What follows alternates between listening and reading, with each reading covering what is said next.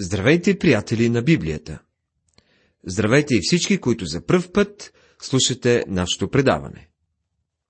Ние изучаваме последователно всички книги от Свещеното писание, от Битие до книгата на пророк Исаия, която в момента изучаваме. А от Новия Завет сме преминали от Битие до посланието на апостол Павел към колосяните. В миналото изучаване говорихме за страдащия служител и поканата към изкупения остатък на Израел. Завършихме глава 52 и сега започваме глава 53. Първите 9 стиха от глава 53 ще ни разкажат за страданията на служителя.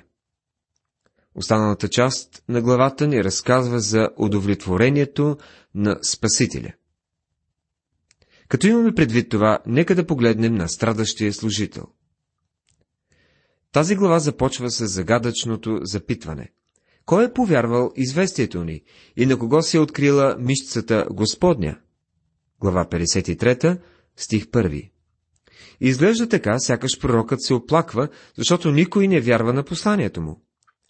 Хората не вярват на това, което е открито на него, и това винаги е тъжната страна на пророческата служба. Когато Бог призова Исаия в глава 6, той му каза: «Ще занесеш послание на хора, които няма да чуят. Когато им кажеш моите думи, те няма да ти повярват». Исаия със сигурност преживяваше точно това. Божиите посланници не са били посрещнати с отворени обятия от света до сега. Много от пророците бяха бити с камъни и посланието им оставаше пренебрегнато. Това продължава и да е вярно и днес. След Първата световна война, когато всички говориха за мир и сигурност, е било много непопулярно да се намеква за друга война. Общественото мнение по това време настоявало да се потъпят всички бойни кораби и всички страни да се разоръжават, тъй като обясняваха, че светът е вече едно безопасно място. Имало и неколцина пророци в този период, истински Божии пророци, които стояха по амвоните. Те не бяха пацифисти, но не бяха и привърженици на войната.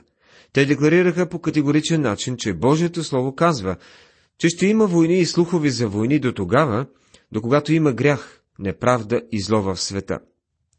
Те декларираха, че войната не е кожно заболяване, а заболяване на сърцето, и истинността на това, което казваха, се доказа с влизането на страните във Втората световна война. Когато други декларираха, че Христос е пацифист, те привличаха вниманието към факта, че той бе казал, че силният мъж пази къщата си. Днес има пророчески гласове, които се издигат в България, гласове, които се опитват да призоват тази нация да се върне при Бога, преди да е станало прекалено късно. Но като че ли тълпата се е впуснала с главата напред да преследва друга заблуда. Ние се радваме, че имаме прекрасен отклик от нашата радиопрограма за изучаване на Библията. От време на време обаче си припомняме, че живеем в един свят, който отхвърля Христа. За християнските радиопрограми няма място в много от съвременните радиостанции. Ние живеем в един свят, който отхвърля Христа, и трябва да приемем това като даденост и да продължаваме напред. Апостол Павел каза, че проповядването на кръста за тези, които погиват, е едно безумие. От публично заявени идеи на нас не се дава да разберем, че са мнозина тези, за които проповядването на кръста е глупост. Но Бог каза, че ще сметнат проповедта за кръста за глупост. Това послание е предизвикателство за тези хора, защото имат причина да мислят по начина, по който мислят. Бог казва, че естественият човек не подбира това, което е от Божия дух, защото за него е глупост и не може да го разбере, понеже то се изпитва духовно. Първо послание към Коринтяните, 2 глава, 14 стих.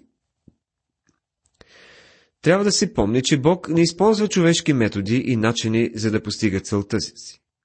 Той избира немощните неща на този свят, за да посрами силните, и използва глупавете, за да посрами мъдрите. Ако ние трябва да извикаме специалист, когато имаме болест, то ние със сигурност няма да очакваме от него да използва същите домашни методи и церове, които използваме, когато него го няма.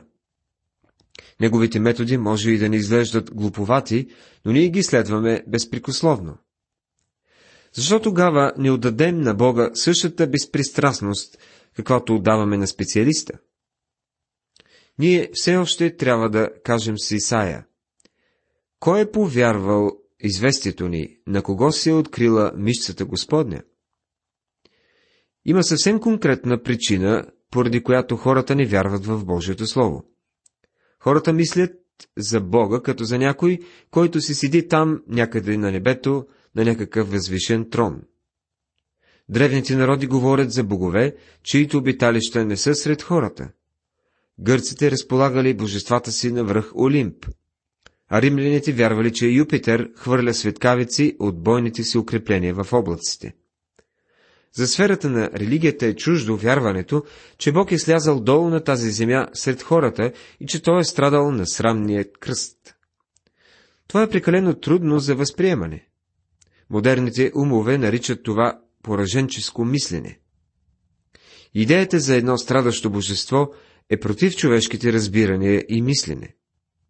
Въпреки това, обаче, съществува един особен интерес към тази 53-та глава на Исаия. Там ние виждаме страдание, каквото никой никога не е изстрадал. Там ние виждаме един, който страда, както жена в родилни болки. Ние сме мистериозно привлечени към Него и Неговият кръст. Той каза: когато бъда аз издигнат от земята, ще привлека всички при себе си. Евангелие от Йоанна, 12 глава, 32 стих. Страданието притежава необикновена притегателна сила. Болката ни сплотява. Когато вие и аз видим някое клето създание, стенещо в мизерията си, нашите сърца инстинктивно изпитват съчувствие за тази твар. На нас не се иска да помогнем по някакъв начин.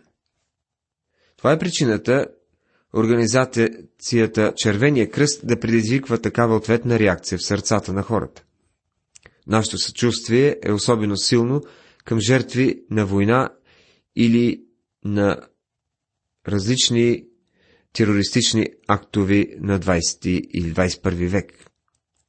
Болката поставя всичките ни на едно и също равнище. Това е свързващото звено за всички крехки деца на едно страдащо човечество. Затова погледнете към необичайните страдания на Божия Син. Позволете му да привлече студените ви сърца в топлината на саможертвата си и в сиянието на любовта си. Исаия набляга на първия си въпрос, задавайки друг: на кого се е открила мишцата Господня? Когато Бог създава небето и земята, се предполага, че това е станало с не повече усилие от това на работа единствено с пръстите му. Например, Псалом 19 се казва: небесата разказват славата Божия и просторът известява делото на ръцете му. Буквално преведено, делото на ръцете му означава работа с пръстите му. Доктор Талмаш обичал да казва, че Бог е създал физическата вселена, без дари да му направи впечатление усилието, необходимо за това. Той просто я е създал посредством Словото си. Когато той почиваше на седмия ден, той не бе уморен. Той просто бе завършил всичко. То бе завършено. Но когато Бог изкупуваше човешката вина, това вече изискваше мишцата му. Спасението на хората бе най-великото му начинание. Едно от възраженията, които се предлагат срещу спасението, е, че то е безплатно. Ако с това си има в предвид, че то е безплатно за човека, то тогава това твърдение е вярно. Човек не може да заплати с каквото и да е за спасението си, нито пък да предложи нещо в замяна. Това е защото Бог направи всичко. Обаче то струваше на Бога нещо. Той трябваше да открие мишцата си. Той даде сина си, за да умре на кръста. Изкуплението е една задача, простираща се във вечността, която единствено Бог можеше да изпълни. Спасението безплатно, но със сигурност не е ефтино. Сега ние имаме пред себе си личността на Христос. На нас ни се казва нещо за Неговия произход като човек. Защото израсна пред Него като отрасъл и като корен от суха земя. Нямаше благообразие, нито приличие да го гледаме, нито красота да го желаем. 53 глава, 2 стих. Христос бе корен, роден от пресъхнала земя. По времето на раждането на Христос, царският син на Давидовия род бе пресечен. Те не бяха повече принцови, те бяха просяци. Нацията Израел бе под железния ботуш на Рим. Те не бяха свободни. Римската империя не създаде велика цивилизация. Римляните просто бяха добри имитатори на велики цивилизации. Те имаха някои посредствени постижения и псевдокултура. Липсваха просто морални основи. Възмъжалата зрялост и добродетелната женственост бяха изместени от покварено и сладострастно гражданство. Религията на Израел се бе превърнала отново в семе. Те изпълняваха просто един празен ритуал и сърцата им си оставаха студени и безразлични. Именно в такава ситуация дойде Христос. Той произлезе от един благороден род, който бе отрязан от привилегиите си, от една нация, която бе станала васал на Рим, във време, когато бе време на опадък. Най-красивото цвете на човечеството произлезе от пресъхналата почва и време в световната история. По-човешки бе невъзможно неговото време, но той дойде въпреки това, защото той дойде от Бога. Нека да направя една илюстрация, макар да изглежда нелепа. Идването на Христос на мястото, където дойде и по времето, когато дойде, е като ние да се разхождаме насред Сахара, без да можем да видим абсолютно никаква зеленинка наоколо и внезапно да се натъкнем на една огромна, прекрасна свежа маруля, пораснала насред сухите нажежени пясъци. Бихме си казали: как да му се не види, е възможно тази маруля да расте тук? Това би било едно чудо. Идването на Христа е било именно това. Неговото време не би могло да го създаде. Еволюцията винаги се опитвала да се отърве от Господ Исус, тъй като тя също не би могла да създаде един Исус. Ако може, тогава защо не го направи? Интересното нещо е, че той е различен. И именно за това той е корен, роден от пресъхнала земя. Сега пророкът фокусира нашето внимание именно върху неговото страдание и смърт на кръста. Нямаше благообразие, нито приличие да го гледаме, нито красота да го желаем. Някои хора извличат от този пасаж заключението, че Христос е бил непривлекателен или деформиран по някакъв начин. Някои дори се осмеляват да навеждат на мисълта, че той е бил противен и отблъскващ в човешкия си облик. Но това не би могло да бъде истина, защото той бе съвършенният човек. Нищо записано в Евангелието не поддържа подобна гледна точка. Неговото страдание бе толкова интензивно, че той стана като изпит и деформиран. Хората правят кръстове, които да изглеждат изключително привлекателни, но те не представят неговия кръст. Неговият кръст не бе приятен на глед. Неговото страдание бе неописуемо. Неговата смърт бе отвратителна. Той изтърпя това, което друг човек не би изтърпял. Той дори не излезваше като човек след мъченията на кръста. Той бе неприятна маса от плът. Естествено, ние горим от желание да научим, защо смъртта му е била по-различна и ужасна. Какво е значението на дълбочината на неговото страдание? Ето какво се казва в 4 стих. Той наистина понесе печалта ни и със скърбите ни се натовари, а ние го счетахме за поразен от Бога, за ударен и наскърбен. Той бе поразен от Бога и наскърбен. Пророкът толкова се е страхувал, че може да пропуснем този момент, че той споменава това 3 пъти. Господ възложи на него беззаконието на всички ни. Но Господ благоволи той да бъде бит, предаде го на печал. Смайване, смесено с ужас, обзема душите ни, когато осъзнаем, че Бог Отец е този, който подложи съвършения човек на тези страдания по този начин. Ние не разбираме това и сме склонни да търсим причината за това, защо Бог би третирал Исус по този начин. Какво направи Той, за да заслужи подобно отношение? Погледнете за момент на кръста. Христос бе на кръста 6 часа, висящ между небето и земята, от 9 часа сутринта до 3 часа след обяд. През първите 3 часа хората направиха най-лошото, на което бяха способни. Той изтърпя подигравките и обидите им. Заплюваха го, приковаха го без милост и тогава седнаха, за да го гледат как ще умре. Попладне, след като бе висял там 3 часа в агония, Бог обви с воал слънцето и тъмнина покри сцената, скривайки от човешките очи това, което се случи между Бог Отец и Бог Син. Христос стана жертвата за греха на света. Бог направи душата му принос за грях. Христос бе третиран като грях, тъй като ни е казано, че този, който не е знал грях, бе направен за нас грешен. На каква празна самонадеяност можем вие и аз да се надяваме, че ще се измъкнем, ако пренебрегнем такова велико спасение? Този кръст стана олтаря, на който виждаме Божият агнец да понася греха на света. Той умираше заради някой друг. Той умираше за теб и за мен. Чуйте пророка, но той биде наранен поради нашите престъпления, бит биде поради нашите беззакония, на него дойде наказанието, докарващо нашия мир. И с неговите рани ние се изцелихме. Всички ние се заблудихме като овце, отбихме се всеки в своя път. И Господ възложи на него беззаконието на всички ни. Глава 53, стихове 5 и 6. Може би изразът „с неговите рани ние се изцелихме“ предизвиква въпроси у вас. От какво сме изцелени? От физически болести ли? Дали е използван изразът в пряко значение? Нека да оставим Симон Петър да обясни това чрез вдъхновението на Святия Дух.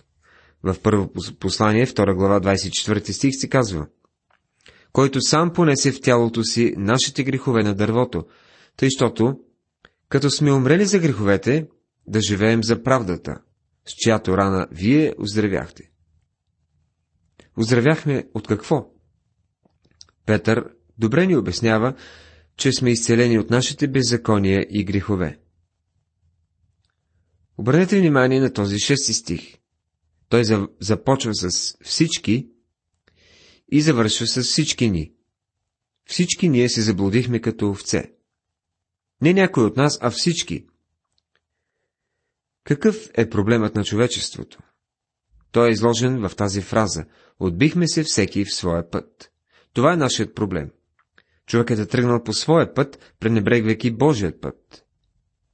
А по-нататък се казва: има път, който се вижда прав на човека, но краят му е пътища към смърт. Притчи, 14 глава, 12 стих. Господ възложи на него беззаконието на всички ни. Исаия ни изяснява много добре, че когато Христос умря на кръста, Той зае твоето и моето място. Той не извърши нито едно неправедно дело. Беше свят, кротък, неосквернен, отделен от грешници. Той беше заместника, когато Божията любов предостави за твоето и моето спасение. Със сигурност нашите сърца изпитват страдание и състрадание за неговата смърт на дървото. Ние не можем да останем безразлични към такава болка и страдание. Твърди се, че когато на Кловис, предводителят на франките, разказвали за разпъването на Христос на кръста, той така се развълнувал, че скочил на краката си, извадил меча си и възкликнал: само да бях там с моите войни. И все пак, приятелю, Христос не иска твоето съчувствие. Той не умря, за да ни запише в своята лична защитна армия. Спомнете си, че когато той вървеше към Голгота и жените от Ерусалим плачеха за него, той каза: не дейте плака за мене, но плачете за себе си и за чедата си. Защото ако правят това с суровото дърво. Какво ще правят с сухото? Евангелие от Лука, 23 глава, 28 и 31 стихове. Някой може да си помисли, че той е умрял със смъртта на мъченик. Той не умря като мъченик, защото не бе пригърнал загубена кауза. Той не умря като мъчениците, които при смъртта си пееха радостни хваления и изповядваха, че Христос стои до тях. Сравнете неговата смърт със смъртта на Стефан. Триумфиращ, Стефан каза: „Ето виждам небесата отворени и човешкият син стоящ отдясно на Бога“. Нашият Господ не умря по този начин. Той бе напълно оставен от Бога. Той каза: „Боже мой, Боже мой, защо си ми оставил?“ Неговата смърт бе уникална. Някой може да реши, че смъртта на Исус би трябвало да има прекрасно отражение върху нашия живот. Размишлявайки за живота и смъртта му, със сигурност ще бъдем решени да оставим греха. Преживяванията на хората обаче не подкрепят тази идея. Една подобна гледна точка не би могла да послужи за обяснение на стиха „Всички ние се заблудихме като овце. Отбихме се всеки в своя път“. Нито едно от горните становища не може да обясни смъртта му, защото той е Божият агнец, който понесе греха на света. Той взе нашето място. Сега, в следващите стихове, се говори за удовлетворението на Спасителя. Ще цитирам третия стих, който прескочих преди малко. „Той бе презрян и отхвърлен от човеците, човек на скърби и навикнал на печал. И както човек, от когото отвръщат хората лице, презрян бе и за нищо го не счетохме“. На Христос се гледа като на човек на скърби и навикнал на печал, което ще рече, че той е бил нещастен човек, докато е бил тук на тази земя. За да се затвърди това становище, са дадени няколко отделни случая, в които се говори за неговия плач. Четвърти стих се казва: „Понесе печалта ни, със скърбите ни се натовари“. Той понесе печалта ни и нашите скърби. Той нямаше собствени скърби или собствена печал. Той беше щастлив в своята мисия на земята. В послание към евреите за него се казва: „Заради предстоящата нему радост издържа кръст“. Картините, които го изобразяват с тъжно и сериозно лице, не го представят в истинската му светлина. И дори на кръста той взе нашето място с радост. Той превърна този кръст в олтар, върху който предложи задоволително плащане за наказанието на твоите и моите грехове. Той умря там доброволно, като агне водено на клане, и както овца, която пред стригачите си не издава глас, така той не отвори устата си. Някои могат да кажат, че не ги интересува такъв вид религия. Не желае Бог да прави жертва за него. Вярно е, че може би, приятелю, вие досега не сте го молили да направи това за вашия живот. Но нека да ви задам откровен въпрос. Сигурен съм, че ще се съгласите, че човечеството е докарало света в доста жалко и тежко състояние днес. Хората не успяват да се справят с проблемите на този живот. Замислили сте се, че когато отхвърля Божието решение на проблема с едно щракване на пръсти, човек може и да бърка за следващия живот? Празната философия и празната наука не са разрешили проблемите на всекидневието. Да предположим, че Бог наистина даде своя син, за да умре за теб и мен. И той действително направи една огромна жертва. Да приемем, че кръстът е Божието решение за греха на този свят и това е най-доброто, което Бог можеше да направи.